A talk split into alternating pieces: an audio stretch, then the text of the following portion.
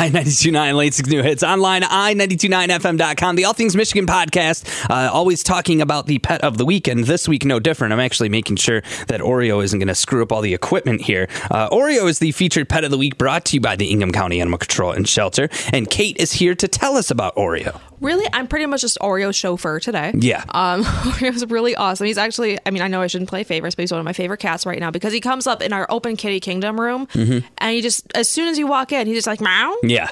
Meow. yeah. that's The whole time he's been in here. I don't know what his opinion is, but he feels really strongly about it.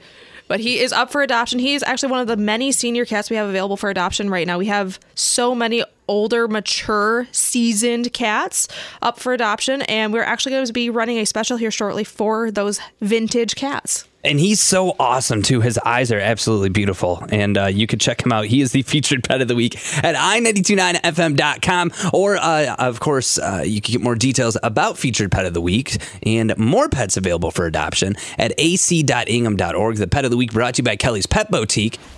And of course, you guys have so much stuff going on. Always, you like you said uh, last time you were here, you were like every weekend there's something going on with the Ingham County Animal Control and Shelter. And what do you guys have coming up for you know maybe uh, the end of winter, beginning of spring? Well, other than taking a quick breather now that we actually have a quick second before kitten season starts, I, think we actually brought in our first stray pregnant cat today, or one of the first ones that we've noticed. She uh, definitely looked a little poochy coming in, so we. It's unfortunate. It's this. This winter hasn't been a really rough winter so far. Yeah, we've had our cold days, and I'm sure more is coming. Yeah. but that just means that the cats are able to do their thing sooner, and yes. reproduce more, more efficiently. You said it in the most PG way ever. You're like, they are allowed to do whatever they want. Let's say. yeah, they have some certain activities on their mind, and that can cause kittens, and kitten season happens. So we are taking this brief breather until those kittens start showing up to really focus on some of our older cats, get them out and up for adoption, and really just making sure that we uh, we're getting everybody settled in and ready for the move to the new building. I'm sorry. It's just looking at him. He's just so he's so majestic. I've taken at least 14 pictures of him. Probably. Yeah. he- He's uh, one of our featured cats for our upcoming, like I said earlier, our upcoming senior cat discount special.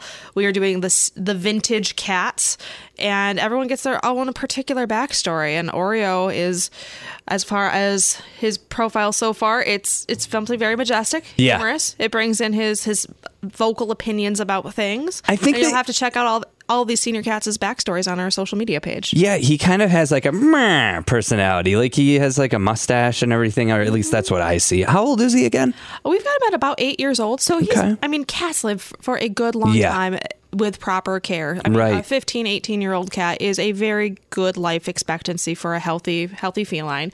So he's, he's middle aged. He's so awesome, seriously. Uh, Like one of the most cuddly, adorable cats that you brought in. He's a floof ball. Yeah, he's great. Uh, check him out online again, ac.ingham.org. He's just sitting here cleaning himself. Like, this is his house now. You know, I'm going to say openly, and I don't know, I think I've talked about this on air, but I do have a mouse problem. And I feel like I need, a, we need an office cat.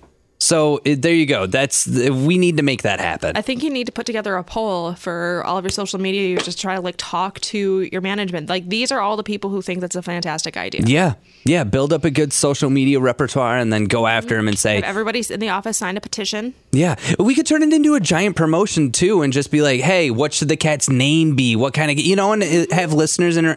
You're a genius. We're gonna have 50 cats here if it was up to Kate and I. There would be a, a kitty Three kingdom. to four. Three to four. Yeah, I feel good about that. There's number. enough room for three to four. Oh yeah, easily. Everyone have their own space. And They the other good. thing is too, if they if anybody at work here has a cat allergy or a pet allergy, don't work here. it's called Claritin. That's right. Take a couple Claritin and we'll see you later. Get out of the building.